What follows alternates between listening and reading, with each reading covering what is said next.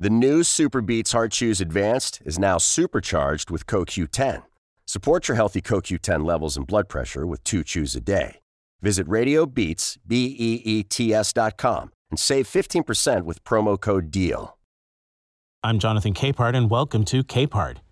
If you look at a map, Kansas City, Missouri is pretty much smack in the middle of the United States. Well, the big Midwest city is smack in the middle of two huge issues gun safety and abortion. This week's guest is Kansas City Mayor Quinton Lucas. He earned criticism for his involvement in pushing back against that Kansas initiative that would have paved the way to banning abortion in his neighboring state. In this conversation, first recorded on August 4th for Washington Post Live, Mayor Lucas had words for those critics. We, we do a lot of things every day as mayors, and you can care about crime and care about rights to health care and care about actually taking care of our children and any number of things. It's called actually doing your job right? Instead of just being demagogues who repeat talking points from Breitbart or Fox News. We cover a lot of ground, including whether President Biden should run for re election in 2024. The mayor's answer was quick and unequivocal. So let's start with abortion. Kansas voters resoundingly rejected a proposal to change that state's constitution in order to ban uh, ab- abortion or access to abortion. Ahead of Tuesday's primary, you crossed the state line to urge Kansas residents to protect abortion rights. Why? Well, a few different reasons. First of all, I do think that access to reproductive justice is a core human rights issue. This is something where anyone who has an opportunity to make a difference, I think, should. For some people, that's donating money from New York City or Washington. For others of us, we have the chance to go knock doors. And as you saw from the outcome in Kansas, the doors were pretty receptive even when I was there and when many of the volunteers and advocates were there. So that's that's one key reason. It's an issue that I've known about and cared about for some time. Learned that from my mother years ago. But then there's a second truly impactful point, which is that in Kansas City, because we're on the state line and because we have dealt with draconian laws that I think have led reproductive care to be in question for women in the state of Missouri for some years now, most abortion services that are provided in this region are provided in the Kansas City suburbs on the Kansas side of the line. Indeed, I think roughly almost half the abortions in the state of Kansas are uh, from Missouri patients. And so a lot of that is in our area. So it mattered from a pragmatic healthcare standard. It also mattered, of course, from a human rights standard. And I think more importantly, it will long term matter for what we are showing to other states. I know Michigan has a referendum coming up. I hope my home state of Missouri does. And I think that we will see abortion policy changing in a lot of red and purple states over the months and years ahead because folks are activated. They don't want state control of their bodies and their choices. And I'm proud of Kansans for doing that and was happy to play even a very small role in knocking on some doors to make sure that message was shared. And I want to talk a little bit more about Kansas, but as you're talking about, because you are the the, the, the mayor of Kansas City, Missouri, and Missouri's um, abortion ban went into effect the moment Roe v. Wade was overturned. But there's something there's something odd about Missouri law. So abortions are abortions are banned. But if you're a pregnant if you're a pregnant woman, if you're a pregnant person and you're trying to get a divorce because you're because you're pregnant, you can't get the divorce until until the baby is born. And one on one hand, in the pregnancy case, the the fetus is not considered a person, but when in matters of abortion, the fetus is considered a person. Is there any way, um, or is there any effort underway to get that glaring dissonance um, in Missouri law evened out or settled? Yes, yeah, and right now there are certainly folks, and I, I want to give a shout out to my my Democratic friends in the state legislature who I think have tried to change that type of policy year after year. But the problem of this legislature and many others is that they have become the laboratories of bad ideas and represent the extreme edges of political viewpoints in our state. Look no further than the Kansas example, where it seems as if the legislature would have tried to do, frankly, what Missouri has done, banning abortions in any number of cases and making it a question of, of what's legal or not for doctors who find themselves in emergency situations rather than actually having a real robust discussion on abortion. And I think you see that same thing in purely punitive legislation like the type you just described. In legislation like that, the Missouri legislature in previous years, and I know they would do it again, are playing with people's lives and playing with people's life choices. And what you see in a number of red states, and that's how we saw these trigger laws in states like Missouri and so many others, was the fact that for years and years they were passing all these bills knowing that they were unconstitutional until the Supreme Court, and I think a terrible decision early this year, and I think you see that in polls from the American people, decided what the heck, we'll send it all back to them, and that's where you have this great confusion. Right now, if frankly, if you were somebody in the middle of Missouri who doesn't have access to getting to Kansas City or doesn't have access to get to St. Louis, which gets you close to Illinois and Kansas, and you find yourself in a, a married situation this is a very tough time. This is a tough time to exist, to know what your rights are, and more importantly, to hear from anyone what your rights are. Because you have bills in a number of states where they're trying to propose what types of information can be shared, whether people can travel. All of these items will end up in the courts once more. But I'm glad at least we're taking democratic steps in all of these states to try to make some some modicum of change. But but I won't pretend that this is not a challenge. There are six and a half million people in Missouri and a lot of them who don't find themselves on the edges are finding themselves in a very tough position if they're looking for regular reproductive care. And one other point to that this isn't just the provision of abortion services. There's been a debate as to whether Plan B can be prescribed in the state of Missouri. Right. Debates about what people can do. I mean, it is insanity right now, and it's insanity in a big swath of our country. So, so then, Mayor Lucas, uh, well, one, were you as surprised as as most people were by the overwhelming rejection of that ballot initiative in Kansas? And two, do those results really have national implications? Um, will they have implications for your state of Missouri, or are the results specific to Kansas? Do you think? Uh, they will have huge repercussions in the rest of the country. So not only have I lived next to Kansas most of my life, I went to school on the state line of Kansas and Missouri. I have lived some of my life in a smaller town in Kansas by the name of Hutchinson, in the center of the state. I, I it is a it is a conservative state. Certainly has a libertarian streak, but but this is is not Vermont on the plains.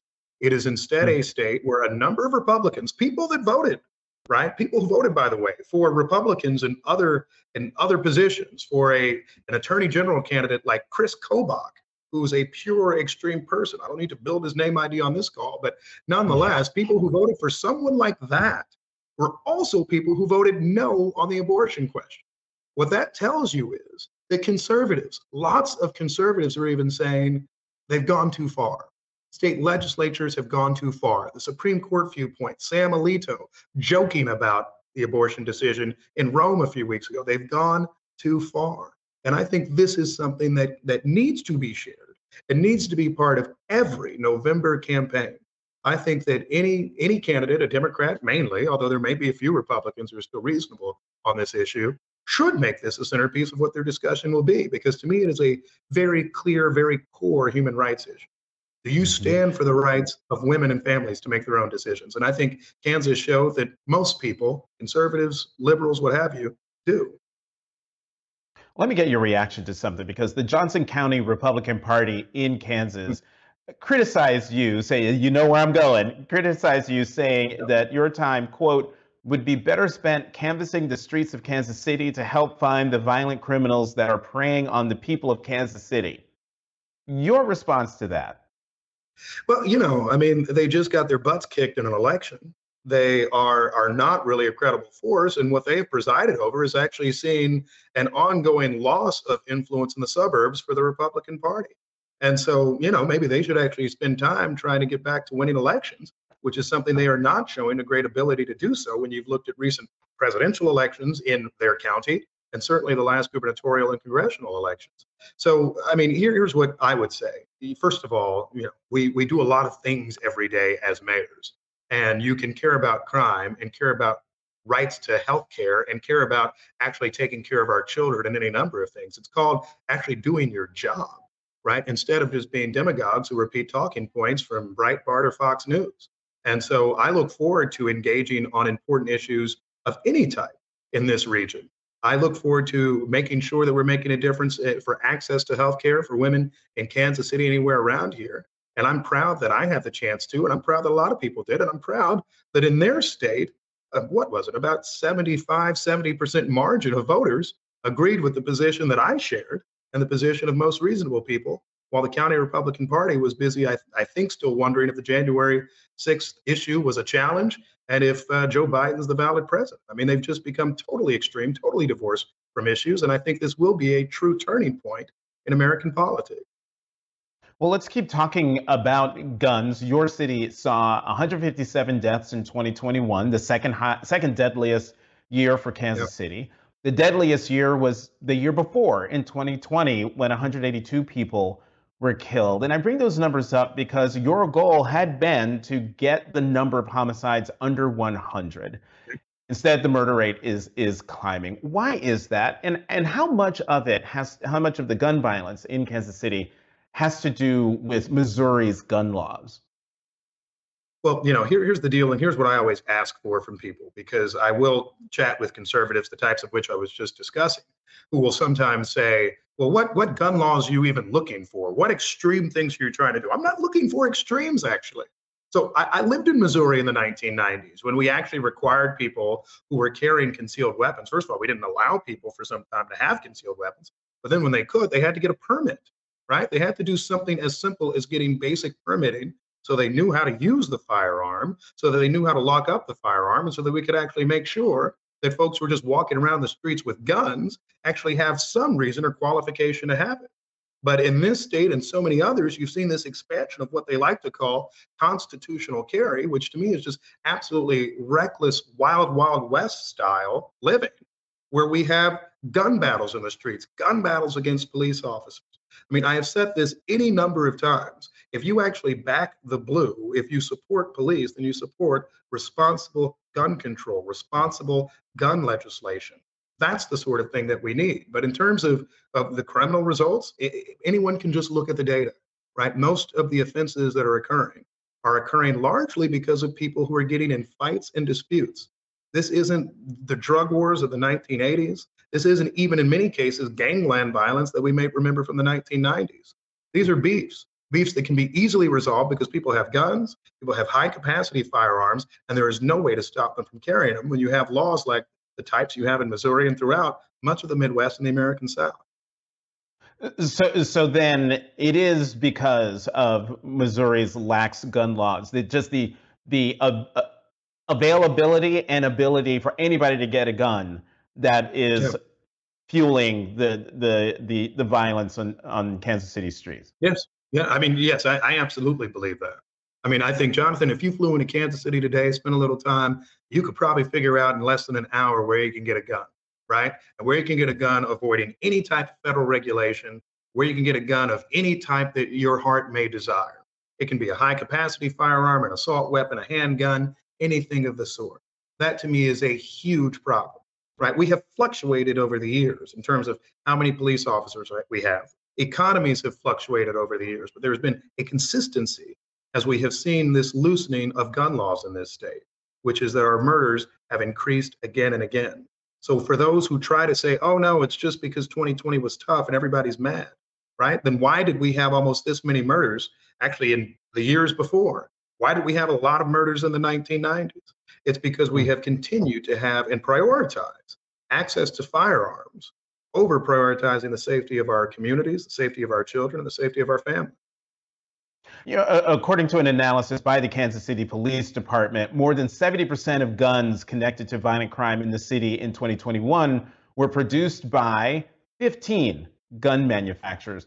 And Kansas City became the first city in more than a decade to sue a gun manufacturer. Why is it important to try to hold them accountable?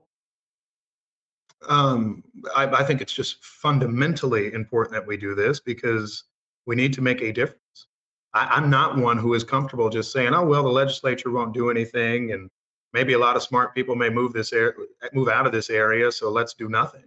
Instead, I I have a true concern for the people getting killed in our city each and every day. Right, a city of our size having about 165, 170 murders a year means that the impact each year is on thousands of people and their families who've known them in their schools, We recently had a superintendent who left Kansas City talk to me about how during his tenure, 75 kids, 75 of the students in his district were murdered. I mean, that, that's abhorrent and that is awful for us. So for me, I think it is important that we take every step we can.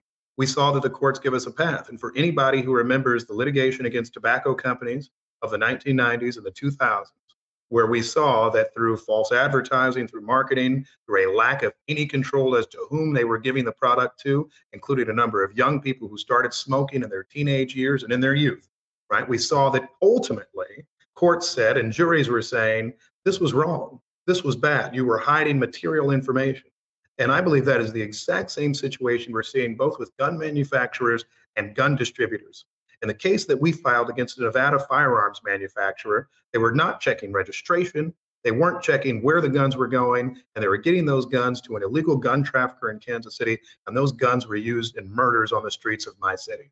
I am proud of the fact that we led in that. I enjoyed spending time with the mayor of New York, mayor of Baltimore, and others a few weeks ago. Both of those cities are pursuing litigation as well, and we will continue to. And you may ask, what's my ultimate goal? My ultimate goal is that we have transparency, that we have truth, and that we make sure the gun manufacturers actually follow the laws.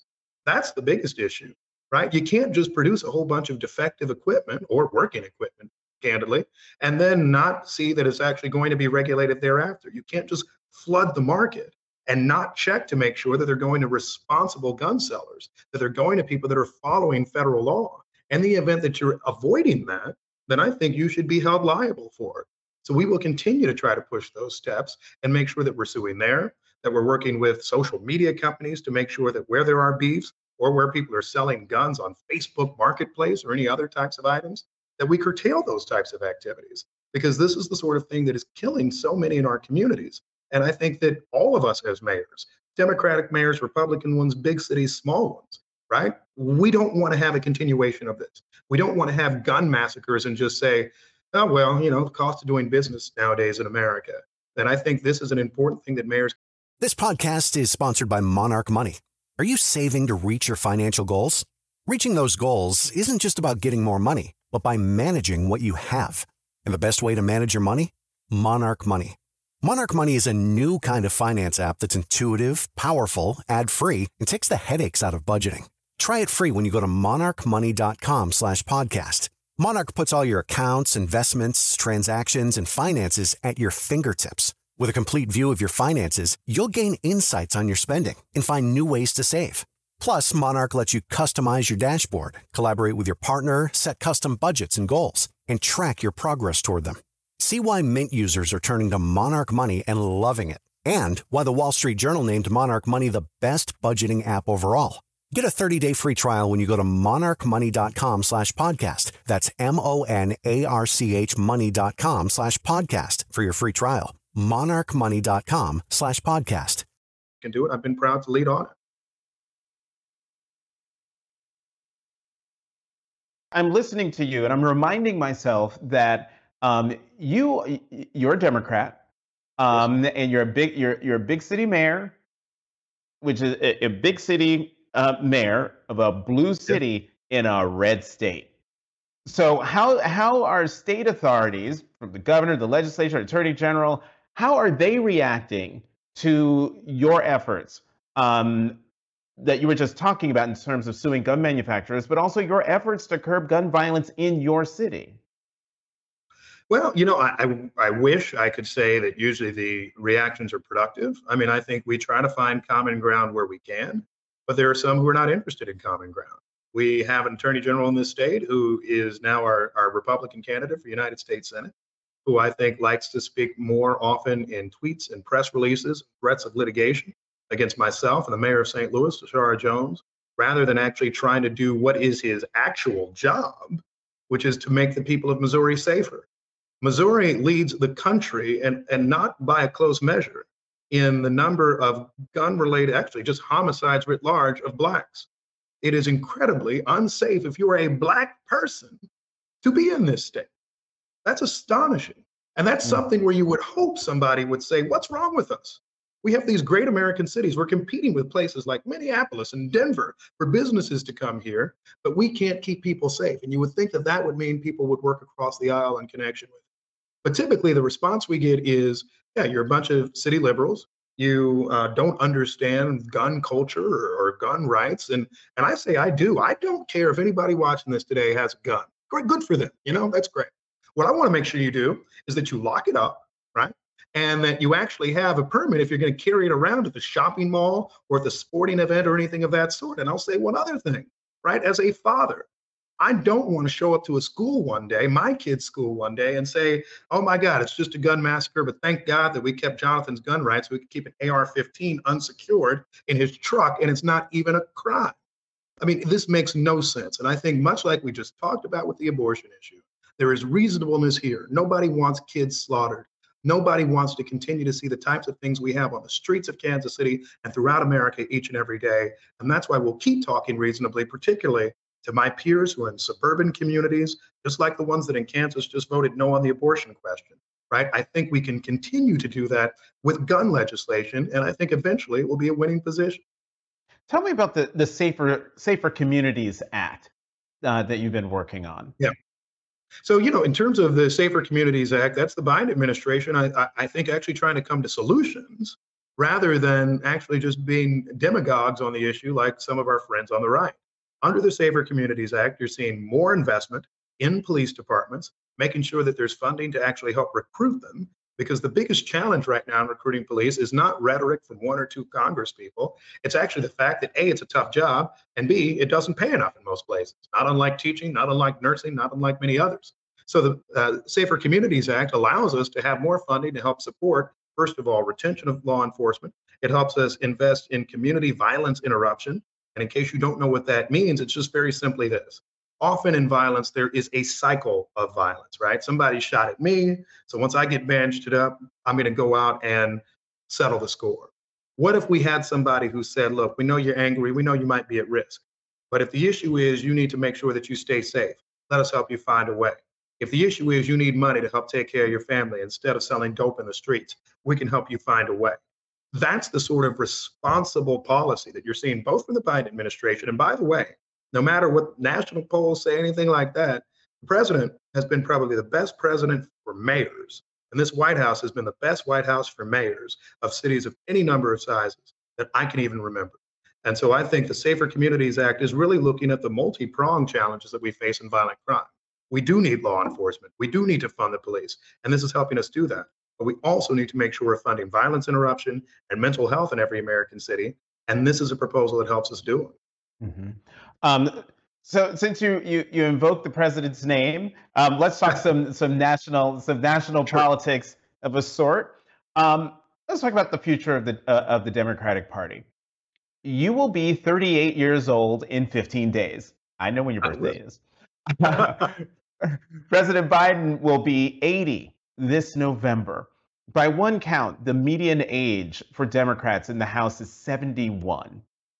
Yeah. When will the next generation of leaders step up in the Democratic Party? When when will Mayor Lucas become Congressman Lucas, Senator Lucas, Governor Lucas, or Secretary Secretary Lucas? In short, should the the older generation and the generation that's prevalent in the Democratic Party now give way to younger Democrats?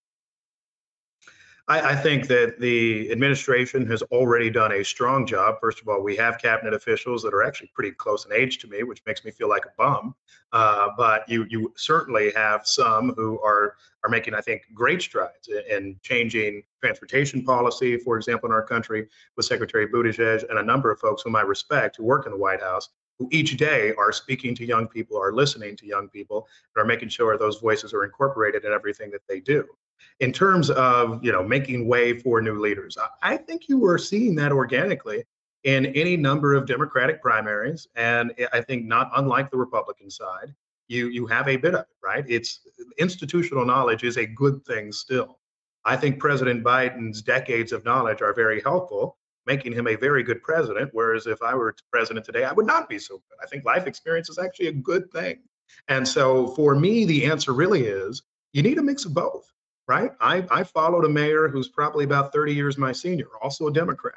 Was happy to follow him and happy to still talk to him sometimes. I have a congressperson who is several years my senior.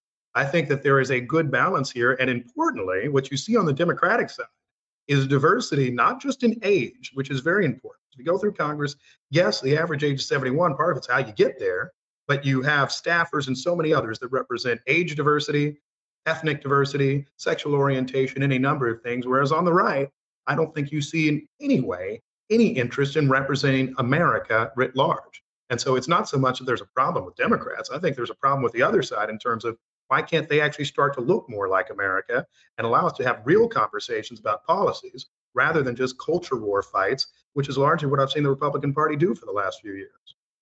Um, but Mayor Lucas, you and I both know that those culture war fights, um, those are fights based on emotion, based on raw emotion, and they're successful. So how do how do how does the Democratic Party especially with these midterm elections coming up, fight you know, evenly with folks on on on the right who are going for the jugular, who are going yeah. for and messing with the most base emotions of the American electorate. You know, I think first you have to speak with some level of emotion, and I, I hope I've done some of that today. Right? We need to make sure that we're sharing what our passions are. I think that the Dobbs decision reversing Roe v. Wade was one of the biggest legal calamities that we have seen in probably the last 50 years in this country.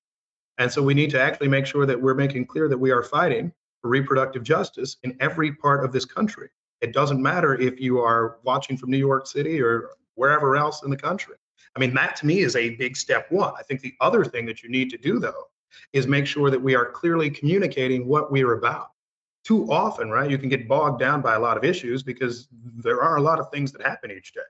But compare that to the former president, President Trump, who basically spends a lot of time talking about how the election was stolen, is now on a revenge tour trying to take out every Republican congressman who didn't vote his way on any number of issues and can still largely lead the conversation. What we need to do is say, all right, yeah, you know, you do your distraction. I'm going to try to save kids' lives right? We're going to try to make sure they don't get gunned down in a school. We'll make sure that we don't have college buddies, as happened for me, who sent me a message and said, Yeah, I lived in Highland Park and me and my four year old were hiding from bullets. That's the type of clear passion that I think we need to express. And then the next step to that is just coming up with solutions for it, right? But we can't, what we can't do is be a, a bit mealy mouthed about it. We can't spend too much time saying, oh, okay, I respect gun rights and we don't want to do too much, but we'll maybe compromise on this. I think that's where we've made mistakes in the past. I am a Missouri Democrat. I am from a state where people have guns, they like them. I got family with them, family in the military, so many others. But I don't want my kid getting killed. And you know what? I think my my uncle in the Air Force, now retired, would have agreed with that. That's the sort of thing that I think you continue to push each and every day. And that's where I hope candidates find clarity, something that I'm impressed by so far. There's a new Republican nominee for governor in Michigan who's crazy, Tudor Dixon. And there was a wonderful attack ad out that was just using her own words about how there should be no exceptions on abortions, even in cases of rape and incest. It is a crazy position. And I appreciate those who are supporting Governor Whitmer for making sure that's clear. I think you give it a good kind of black and white assessment. Who do you trust? Is it somebody who's talking reasonably about issues that will impact you? Or is it somebody who's actually just trying to rehash whatever Tucker Carlson said last night.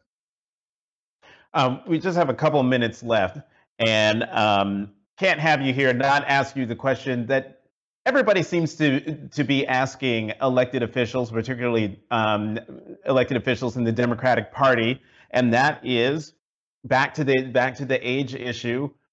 True. Should President Biden run for reelection in 2024? He absolutely should. He has accomplished a lot, a lot more than I think any of us could have imagined back in 2020 when we were dealing with an absolute dumpster fire in the White House. And so I do think that he should run again. I'd support him. I visit with a lot of other young elected officials who continue to as well. And so I think he should. And I think that a lot of the successes we've seen, particularly in the last several weeks, are a sign of just how productive this administration is. And then what would you say? What would you say to those in the Democratic Party who are continuing the the uh, hmm. tradition within the Democratic Party of sure. hand wringing, or if you want to be mean about it, bedwetting when it comes to whether the president should or shouldn't run. What's your message to them about um, about the president and the party? I, I love being a Democrat. There is nothing in some ways harder in this country, perhaps, than being president, but certainly being mayor is not simple because you have a lot of people who seemingly vote your way, but we have a, broad assortment of viewpoints. I think that we need to try to be successful on policy. I think success breeds success.